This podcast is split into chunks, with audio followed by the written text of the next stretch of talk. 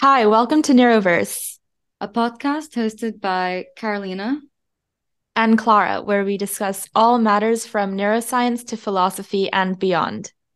Today's episode is on neuro inspired AI.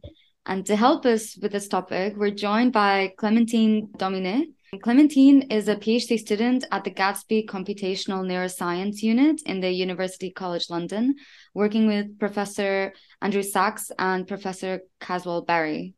Uh, welcome to the podcast, Clementine. Hi, thank you for having me here. Um, it's I'm really honored to be here and looking forward to great discussions. Yeah, um, I'm excited that you're here. I wanted to ask you first, what what's your PhD research topic about, and what made motivated you to uh, research this topic? So broadly, my PhD is at the intersection between machine learning and neuroscience. I'm interested in studying the mechanisms of intelligence uh, in both the brain and artificial intelligence, and I believe that understanding better uh, the brain or some mechanisms in the brain would help us uh, create better artificial intelligence. Specifically, I focus on the replay mechanism. The replay mechanism in the brain has been originally discovered in the hippocampus. And this mechanism is so it's the idea that uh, during a rest period, the same sequence of neuron will be repeated in the same sequence.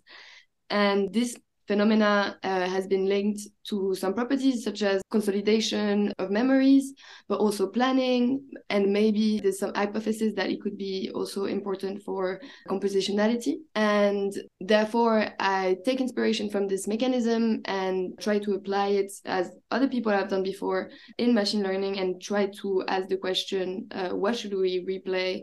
Be able to uh, obtain a flexible learning in mm-hmm. general. That sounds really cool. So, before we dive into this topic on neuro inspired AI, do you want to explain a little bit what consists of understanding the dynamics of artificial neural networks and what they are? Yeah, in, in general, in artificial intelligence, uh, we have been able to create quite good algorithms so far. However, we don't fully understand how they work and how they learn, and this is very similar for the brain.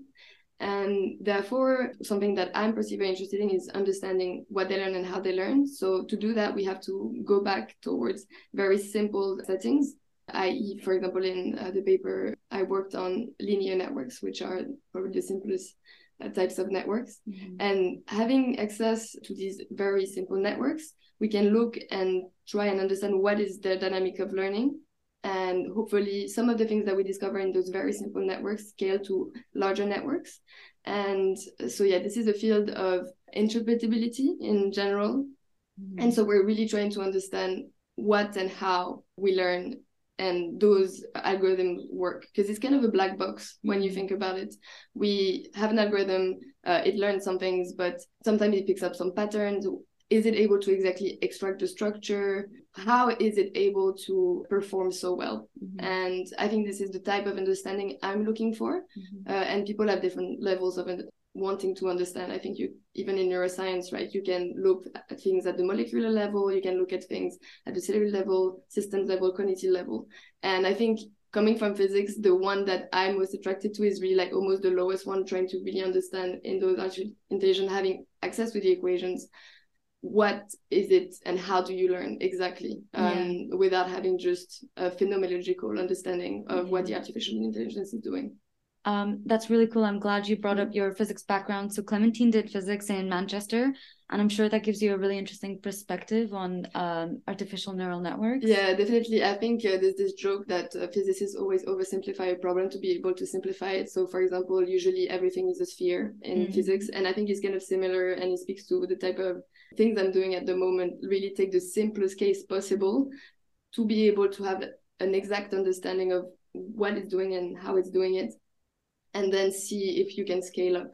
This background has really given me, I think, this type of approach, but also the analytical uh, skills to be able to look into uh, artificial intelligence and neuroscience. I think it's a not as common approach to neuroscience, but one that I personally really feel could make a difference. Yeah, I'm really fascinated by the idea of understanding the mechanisms of learning, um, which is something I also kind of research. But from a purely experimental Mm-hmm. uh, background. But I wanted to ask if are you sort of more interested in understanding how machine learning works based on like the existing machine learning algorithms or understanding how learning works in the brains of organisms and implementing that into machine learning to improve it or both. Yeah i would say probably both. Um, i think i'm very again i think as, as a physicist i'm very attracted by those big ideas of what is intelligence what is learning. And i consider that we are one kind of learning agent as humans, but there's also many other types of intelligence around and biological ones as well as artificial ones. And I'm fundamentally just interested in understanding what are those mechanisms. And I hope that working at the intersection will allow us to move forward in both fields. And I think it's this idea that people have been asking for generation that really motivates me. But I felt in physics, uh, it was much harder to have an access to the experimental side. So if you do a theory, for example, you're gonna develop a theory, but it's gonna take I don't know how many years to be able to test it. And I think what is very exciting about neuroscience right now is that it's a field that techniques to record from the brain are getting better and better. So I have more and more access. So this is really exciting. So you arrive in a field that is basically booming and you have no ground theory that is really set in stone. And as a scientist, I find that super exciting. And artificial intelligence at the same time is also booming uh, at the moment. So it just feels like a super exciting field to be in for both artificial intelligence and neuroscience. Yeah, it's definitely like a dual effect because you're improving your understanding, but also utilizing it to create intelligence, exactly. which is super cool. But I guess something related to the field from people like me who aren't really directly in the field is like how similar is artificial intelligence and what we know about the neural mechanisms of human intelligence? Okay so i, I would say very different. At its origin artificial intelligence and neural networks were inspired by the brain. This is the type of interaction we thought could be interesting. However it feels like the two fields have also kind of moved forward in two different paths. And now they are very different, but however, always kind of inspired by one another. So within artificial intelligence, you will find a lot of uh, mechanism that we see in the brain kind of implemented. So, for example, the idea of replay that I'm looking at, but also the idea of attention, the idea of pruning. You also see it, I think, uh, in the brain development as well as in artificial intelligence. So I think those two fields have grown together, are very different kinds that will probably lead to very different kinds of intelligence at the end, but are always kind of speaking to each other by being inspired from mechanism from the brain to create artificial intelligence, but also from our understanding uh, of artificial intelligence or using it, we're able to model some of the things we see in the brain mm-hmm. in in general. Mm-hmm. Yeah. From my understanding, uh, with machine learning, it comes with it a lot of problems that we don't really encounter in human brains, things such as like catastrophic mm-hmm. forgetting. Uh, do you want to tell us a bit about that? Yeah, I think we also see problems, by the way, in the brain that we don't see in artificial intelligence. Okay. So artificial intelligence is better than us at some things that we are not, but we're also much better at other things that they are not. So this is a very interesting, I think, interaction in between those two types of intelligence. But uh, one of the one I'm very interested in is the fact that humans are able to do very flexible types of learning. So we are able to move in between tasks, for example, very easily. You learn about one and then you can do another without forgetting about the first one. And you can even use sometimes what you learn from the first one to do better in the second task. However, uh, artificial intelligence are not able to do this very flexibly. So they suffer what you just mentioned, uh, catastrophic forgetting. So it means that after being trained on the first task and trained on the second task, they completely forget about the first one, which is not very practical, right? You want your artificial intelligence to not totally forget. And therefore, I believe that maybe looking at some of the mechanisms that we see in the brain, because we are able to to do the, those things, we could try and change or the algorithms we have for artificial intelligence to be able to to have this flexible learning. And there's a lot of other approaches that people have as well, but this is the one I'm personally interested in. Mm-hmm. How do you think we could overcome that problem of catastrophic forgetting, or if it's possible? I think it's possible. I think maybe by looking by prioritize replay uh, and using replay within your rest period, we are able to flexibly reshuffle the knowledge you have without forgetting the previous one. And this is one of the ways I think we could do it in artificial intelligence as well. Mm-hmm. So, uh, choosing what you are replaying, for example, you could decide to have interleaved replay. So, if you have task A, task B, during learning task B, you interleave some of the information from task A to be able to not forget about it. So, that's mm-hmm. one way you could prioritize replay to be able to avoid catastrophic forgetting uh, as much. And there's many other possibilities. You could also decide, for example, to replay based on uncertainty. So mm. if you're an agent navigating in the world, some things have more information than others. That's something that is very uncertain, doesn't have a lot of information for you because you don't want to encode that as something that you want to keep something that is very common has much more information and you want to probably replay that as something that is quite strong but at the same time you also have this idea that something that is surprising and new has a lot of information if mm-hmm. it becomes con- constant in your environment mm-hmm. so that's another way you could prioritize replay you could also prioritize replay for example in the setting i was looking at based on the correlation between your two tasks so if your two tasks share some structures you may want to replay that structure, for example, because you know that this is a structure that is going to be useful for you. Do you do this replay manually? Like, do you pick the specific parts that are relevant? Do you do it randomly? What? How do you do it? So yeah, in artificial intelligence, we necessarily have to choose what we replay. So it, it's manual. Um, but the idea is that looking at the equations, we can kind of figure out what is the best way mm-hmm. of what is the best thing to replay and when it is the best thing to, to replay and you decide in your algorithms. But the idea is that hopefully by looking at those artificial intelligence we could come up with theories uh, of how a replay could be prioritized in the brain because this is something we also believe it would be impossible for you to replay every single experience you have during your day. Yeah. Uh, it would be too computationally heavy your brain would um, yeah set on fire.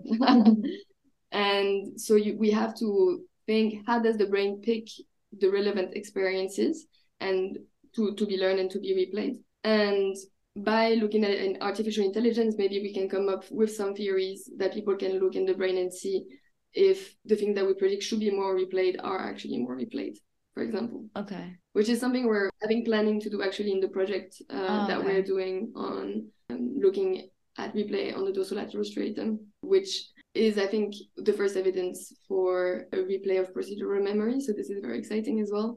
And we haven't looked at the prioritization replay. We know we see replay, we see it in a compositional manner, which is super interesting. Mm-hmm. And that kind of opens the door to be able to ask so within this uh, sequence uh, that is composed of multiple bits, which part is most most replayed and in which order, and you have this compositionality ideas uh, are able to create new types of sequences from the sequences you've already learned. Um, I know that in the brain, replay has been related to like specific types of os- oscillatory activity that is linked to like, thalamocortical sort of bursting activity that occurs during sleep. Um, can you like model this in artificial networks to induce a kind of biological random type of replay or is that not possible or hasn't has it not been done yet yes i think so people do this and have done this i think uh, when people use artificial intelligence, they can use it in different ways. I really use it as creating or understanding a neural network.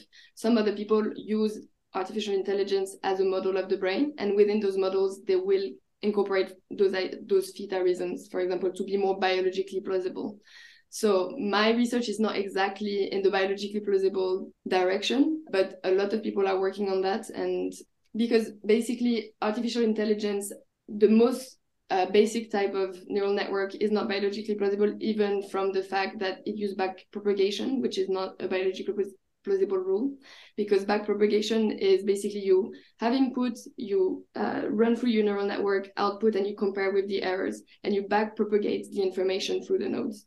Mm-hmm. However, there's no proof that in the brain you could send back the information for the network weights and basically the synapse to adjust themselves. Mm-hmm. And so there's a lot of work as well in this direction, just making artificial artificial intelligence biologically plausible. Um, but as I said, it's not exactly where my research is focused on. But I still believe that there are interesting parallels to be made uh, in between what I see in those very simple artificial neural networks and the brain, even though not everything is biologically plausible in the types of network I'm looking at.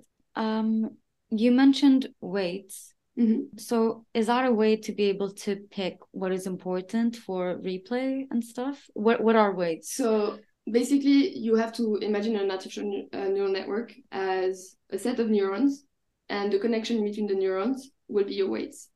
You can decide to have a feed-forward connection, so you just go straight through, or recurrent neural uh, connections. Mm-hmm. And those weights basically encode the information between the neurons.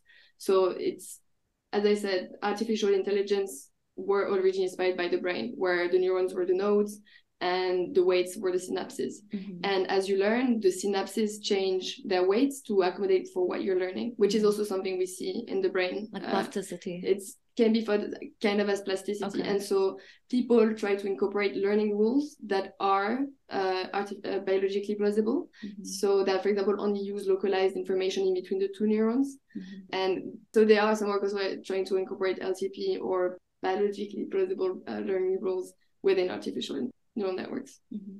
So you mentioned how your research is kind of at the verge of theoretical and empirical and how there's like a theoretical empirical loop. Could you explain about how specifically your research has used this approach?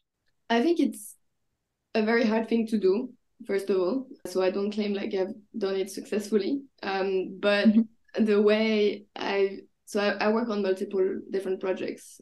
One of them is totally on the theoretical side, looking at deep linear networks and their dynamics. Another one was working with experimental data with some experimentalists at the SWC uh, in the group of Marcus Stephenson Jones looking at replaying the dorsolateral striatum. And so these are on the two ends of the spectrum. And I think from that, first of all, I've learned what kind of data do we have access, what type of prediction can we make, and what are we able to look at in the brain. And on the other side, I've been working on something extremely theoretical that allowed me to get some intuition into theory and i tried to kind of bridge those two things into a third project where i'm building a framework that allows you to compare experimental data with your models. And from those two experiences i've learned different things that i think like put me in a good place where this tool hopefully if as people start to use it uh, which yeah um, we will be able to make meaningful comparison and create a good interaction between experimental and theory. Because at the moment it's very hard. We have a lot of experimental data. We have a lot of models. And it's hard to know what are the key things uh, to extract from both. And i think by putting them in the same place and comparing them very uh, in a standardized manner. And i'm not the one to say uh, what is the good evidence. I think the field should uh, use this tool and kind of converge hopefully to an understanding of what are the important evidence that we want to reproduce uh, in both the model and experiments. We will be able to create hopefully a better synergy between theory and experiments. And hopefully from looking at the shortcomings of the models create new models and also from the prediction of the models create new experiments and vice versa. So yeah my aim was really f- trying to create this tool that would help a better loop in between experiment and theory because i think it's a very hard thing to do. Is this the neural playground yeah it's thing? neural playground. Is it out yet? Yes. Is it open source? It's everything is open source because that's also something i'm strongly uh, yeah advocating for mm-hmm. in general and it's a collaborating framework so anyone who wants to participate by either adding a data set or uh, adding a model or adding a metric for comparison uh, mm-hmm. uh, the model predictions with the experiments i encourage anyone to to do it but we, it's a very much alpha version Mm, okay. And so hopefully by September we will have all of the components that allow people to really use it efficiently. Almost there, uh, uh-huh. uh, but it's out there. okay, cool. Yeah. So we'll keep an eye out for the neural playground. Yeah, that's super cool. And we did a previous episode with a guest, Shubham, where we were actually speaking about kind of a similar idea. Like he proposed a platform where people collated their experimental data for like neural circuits and they mm. could be compared and so that you could like have a more composite framework of how different neural circuits function differently. So mm. that's pretty similar to what you've achieved. so super cool to hear that that's something that is beginning to exist. Yeah, there's other initiatives like that, like a Rat in a Box or NeuroNav, okay. or other. They take a slightly different approach. NeuroNav is much more in the RL setting for now, I believe, uh, and Rat in a Box was mostly originally focused uh, for naturalistic behaviors. But I think there's really a push in the field for like standardization of the way we we compare things in between models and experiments. So I think kind of encourage a good this loop in between experiments and theory. So this is very exciting. And there's also a push for open source, which yeah. I think is very important. Very, very important. Yeah. Yeah. And uh, yeah, like you mentioned, we have so much data nowadays. It's more to do what do we do with the data? How do we analyze it? And to have a standardized model is so important. Like data is massive, takes up so much storage, and it's difficult to sort through. So yeah, it's really cool that we're having these more like streamlined um, tools available. Um, so you have this paper on uh, exact learning dynamics of deep linear networks with prior knowledge. Do you want to tell us a bit about prior knowledge and how it's important for the dynamics of linear networks? Yeah, of course. So in linear networks prior knowledge can be thought as the initialization and the initialization can be either chosen with small random weights or large random weights for example but it can also be built from a previous task and this knowledge will impact the dynamics of learning in linear networks and other networks there's a lot of work in many other artificial intelligence to decide what is a good initialization because your endpoint might be different. And so what we looked at in this setting is uh, how does the initialization or the prior knowledge influence how you're learning? And i guess maybe to do a very short parallel with the brain or the intuition we have for neuroscience is that let's say you have a baby and an adult learning about different types of birds and you ask them what is a chicken? The baby with total naive knowledge will embed the concept of a chicken in and just learn it in a certain way. However, you expect the adult to kind of extract the features of the chicken as the features of a bird and integrate it into a rich representation of birds.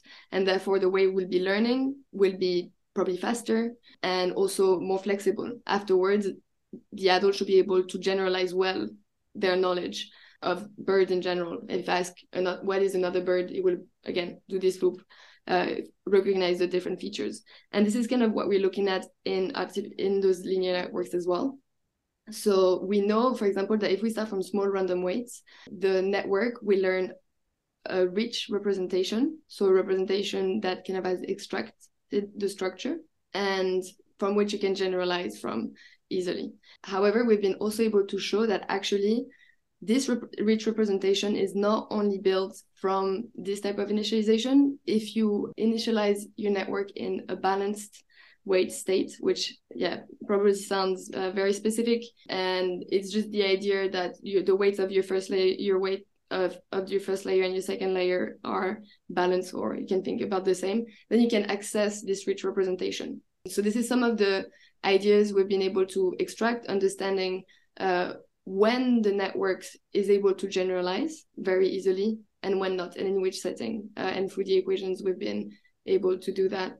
We also looked at other like settings and how the initialization was modifying the behavior. So for example in the continual learning setting so which is continual learning setting is the set the setting we just talked about before which is learning a first task and then learning a second one. Are you able to transfer the knowledge of your first task in your second task. So it's learning two things uh, in a row, basically. So we looked at uh, understanding how and like the initialization may change that. And yeah, other things. Um, yeah. reversal learning as well. We looked at. So what's reversal learning? Uh, this is also interesting. Um, reversal learning is the idea that if you in your first task you learn something and then you learn exactly the opposite. Oh, and okay. it's been shown in animals, I believe, as well that animal that forage or like get super expert in one thing if you ask them to do the opposite they will kind of get stuck for mm-hmm. a very long time and then eventually they will learn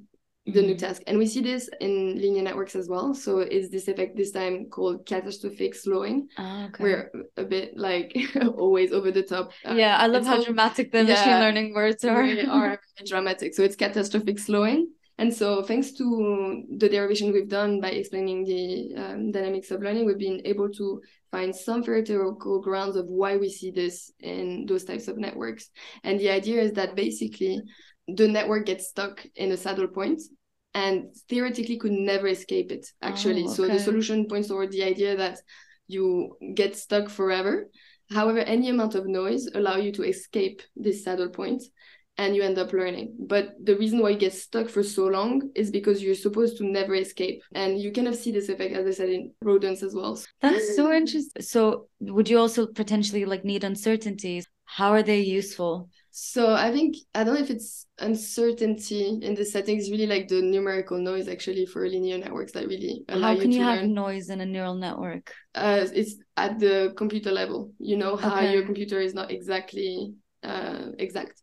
I, I I didn't know that. No. Um, yeah, you have some information up to a decimal point, right? Okay. Um, you and therefore there's some noise in the process okay. uh, of running and theoretically you should stay stuck forever so there's always a difference between an analytical solution and numerical solution mm-hmm. so when you do numerics which is uh, algorithms and computers etc you will have some amount of error where analytical solution give you the exact theoretical setting in which it should happen mm-hmm. This is actually so interesting because in our app, we did an episode about noise in the brain. And in that episode, one of the benefits of having noise, which biologically means spontaneous neural activity, was that it could potentially like boost creativity by kind of like statistically swaying the system in s- certain seemingly random directions. And I guess the capacity to be creative is kind of part of potentially part of human intelligence and to be innovative, to be creative and therefore innovative. And also, something I've been meaning to ask for a while now, which you may or may not be able to comment on, is something we've spoken quite a lot about on Neuroverse is like different types of intelligence. So, for example, not only animals, but also in plants. And we did an episode on mycelial networks, so like fungal networks, and how they compare to the brain and all these different types of intelligence, which you also mentioned earlier, which I guess is always inevitably related to the function of the system and therefore evolutionary pressures. Um, but I guess machine learning is kind of focused on human intelligence because like human intelligence is seen as being superior. But can we also look at different other forms of intelligence and extract from that and apply that to machine intelligence, or has that been done? Yeah, I think that's probably been done. And I would even say machine learning is becoming its own field. And mm. partly some people now just develop algorithm without even looking at the brain anymore and without having it as a reference anymore. It's really developing by itself by changing the algorithms. And I wouldn't be surprised if there's some work kind of adding some concept that they've seen in other types of intelligence um, in general also i wanted to comment on like what the metaphor you used earlier about comparing babies and adults. I found that really interesting because my first instinct as you were describing that was that for babies they would actually learn more quickly in a way because they don't have as much of a internal model that they have to integrate things into. So then they're more like a sponge so they'll just take in the information. But for adults it's like it's more complex because you have to find a place to fit it in and make all the connections with your existing knowledge. But then it makes sense that that would then help you to be able to generalize so like have mm-hmm. these further functions following on from it. But it also seems like for for babies that they would be able to learn faster yeah, I see what you mean. But generally, I think also in the brain, when the weights or the synapses are potentiated or high, you tend to learn faster. And I think that's true in artificial intelligence as well.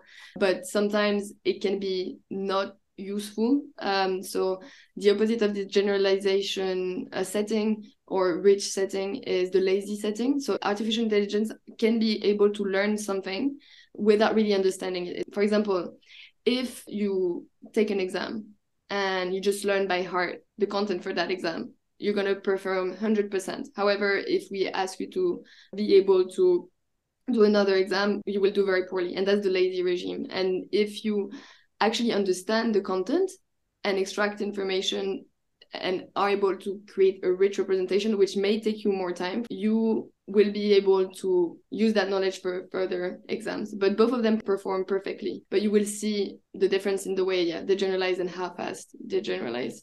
Um, but yeah, in babies, do they really learn faster? It seems in the development of babies, they take a long time to learn things. I think it depends whether you mean semantics or, yeah. you know, I think semantics, babies learn from a really young age to associate like mom with comfort and that mm. kind of thing. So whether or not they can string words together in a sentence that's grammatically correct, that's a different yeah, question. No, but uh, absorbing information, yes, and I guess is then having that as a reference point to whatever that information is. Um, I wanted to point out that so you mentioned that one form of prior knowledge in deep networks is the initial network states. And for me, for some reason, this reminds me of primary amino acid sequences, which encode the information to then that leads on to the folding of the protein and have the tertiary shape and dynamics. And this reminds me of a topic that we talk a lot about in Neuroverse, which is structure function relationships. And do you think that there is this kind of dynamic with neural networks in terms of structure function relationships? Oh, definitely. Okay. So right now, what I was looking at is the initialization of your weight, but obviously the architecture of your neural network will change what it learns and how it learns. What do you uh, mean by architecture? So by architecture, so the setting I was looking at is a two-layer linear networks and it's feed forward. So you just have two layers of nodes and everybody's connected to everyone and you push the information forward you can have many di- different other types of connections that you decide. You can have recurrent connections, and this kind of includes inductive bias into what it learns and how it learns uh, mm-hmm. uh, from the structure. I think this is what you mean, right? Like, yeah. not only you make the decision of how to initialize it, but you make the decision of how it's connected. Uh-huh. Um, yeah. And that definitely influences what it learns so yeah, I would say there's three levels in which you make decisions for artificial intelligence. There's the initialization, the learning rule, how you learn, and the architecture of your network. And all of these things create the zoo of neural networks. And there's these works on geometric deep learning lately that have been kind of giving a unifying view of why we have so many different neural networks with different architectures and different learning rules, etc. And the view is that actually each neural network is best suited for a certain type of data and a certain type of invariances within the data. Mm-hmm. So, for example, convolutional neural networks, which are very famous for um, looking at images, basically allow you to incorporate translation invariance, which is invariance to translation, which is information that you already have in an image. And the reason why they work well with images is because images have this translation invariance and convolutional neural network, the operation that you do kind of respect that. So that's one type of artificial intelligence uh, neural network. Then you can also look at graph neural networks. And these types of network have their own types of invariance, which is permutation invariance, and therefore will be suited to another types of data that has also this type of invariance. So there's so many different architectures and i find it really fascinating that they were able to kind of show this relationship between the data and the architecture yeah. or what it has to learn in the architecture actually that kind of reminds me of an enzyme and like you, yeah. you need to have a really specific structure that fits a specific substrate. In this case it's the data versus the architecture. Yeah no i so I, this was not in the things i sent you but i'm going no, to like uh, geometric deep learning types of ideas. And actually i did this project in rome which was really fun uh, looking at how can you predict binding uh, between antibody and antigen? And so you represent the molecules as graph. So it is a very natural way to represent this type of data. Mm-hmm. So each of the nodes is the molecules, and then you can run updates on the graphs to be able to predict how they are going to bind. So I really like that project because I felt it was the first time I had a very concrete impact or working on a very concrete problem. And because otherwise most of my work is quite theoretical. Mm. I have one last question and it's related to this structure function stuff which I obviously find so interesting and cool. So it's also related to babies again. It made me think about complexity. So I was wondering does the complexity of the architecture influence the capacity for intelligence? Like do more nodes in a machine mean that it's more intelligent or what is the key thing that sort of improves the intelligence is it the plasticity like the ability to change or is it the number of nodes or the number of connections or yeah, yeah. a really good question and i think it's a very hot debate and i think it's hard to say exactly now but i think this speaks a lot to the technology of ChatGPT, for example, because originally I think people thought that more complex algorithms or updates would be the most important. But turns out ChatGPT, they have a relatively simple algorithm, but they scaled the number of nodes to very, very large number and they scaled the data to a very, very large number. And we've seen incredible improvements. And if you would have asked this to people maybe seven years back, most of them would have not believed that just by increasing the number of nodes and increasing the number of data, you would do so well. So I think we are not understanding yet exactly what is crucial in the uh, intelligence mechanism. ChatGPT points towards, and transformers in general points towards the answer that scaling up things is really important. So a lot of data is crucial. But I personally still want to believe that there are other very fundamental mechanisms. So maybe the learning rule that you decide or the type of architecture that is really crucial. And I personally don't think we've solved it yet, even though ChatGPT is quite amazing. I think it again speaks for the fact that we have been able to engineer something that is intelligent. I don't think we fully understand how and what it learns. Um, so really understand the dynamics, what type of representation does it extract, how does it do flexible learning, all of these things. So I think there's still a lot of work for me in the future, hopefully. Mm-hmm. But it is a really exciting tool at the moment, and I'm really looking forward to see where this leads us in general and I hope as well that we're going to create other types of as successful intelligence as well. Yeah, sounds great. I'm really excited to, yeah. for the future and to see what you do. uh, yeah, me too. Thank you for joining us, Clementine. It's been a pleasure to have Thank you, you on. for hosting me. It was a very fun chat to have with you guys. Thank you so much for joining us. Yeah, really interesting. Um, yeah, if you enjoyed this episode, please feel free to share it on your social media. Uh, give us a follow on Twitter or Instagram and check out our website for resources and links. And I'll put uh, Clementine's paper and the Neural Playground that you can check out. Thanks for listening. Thank you.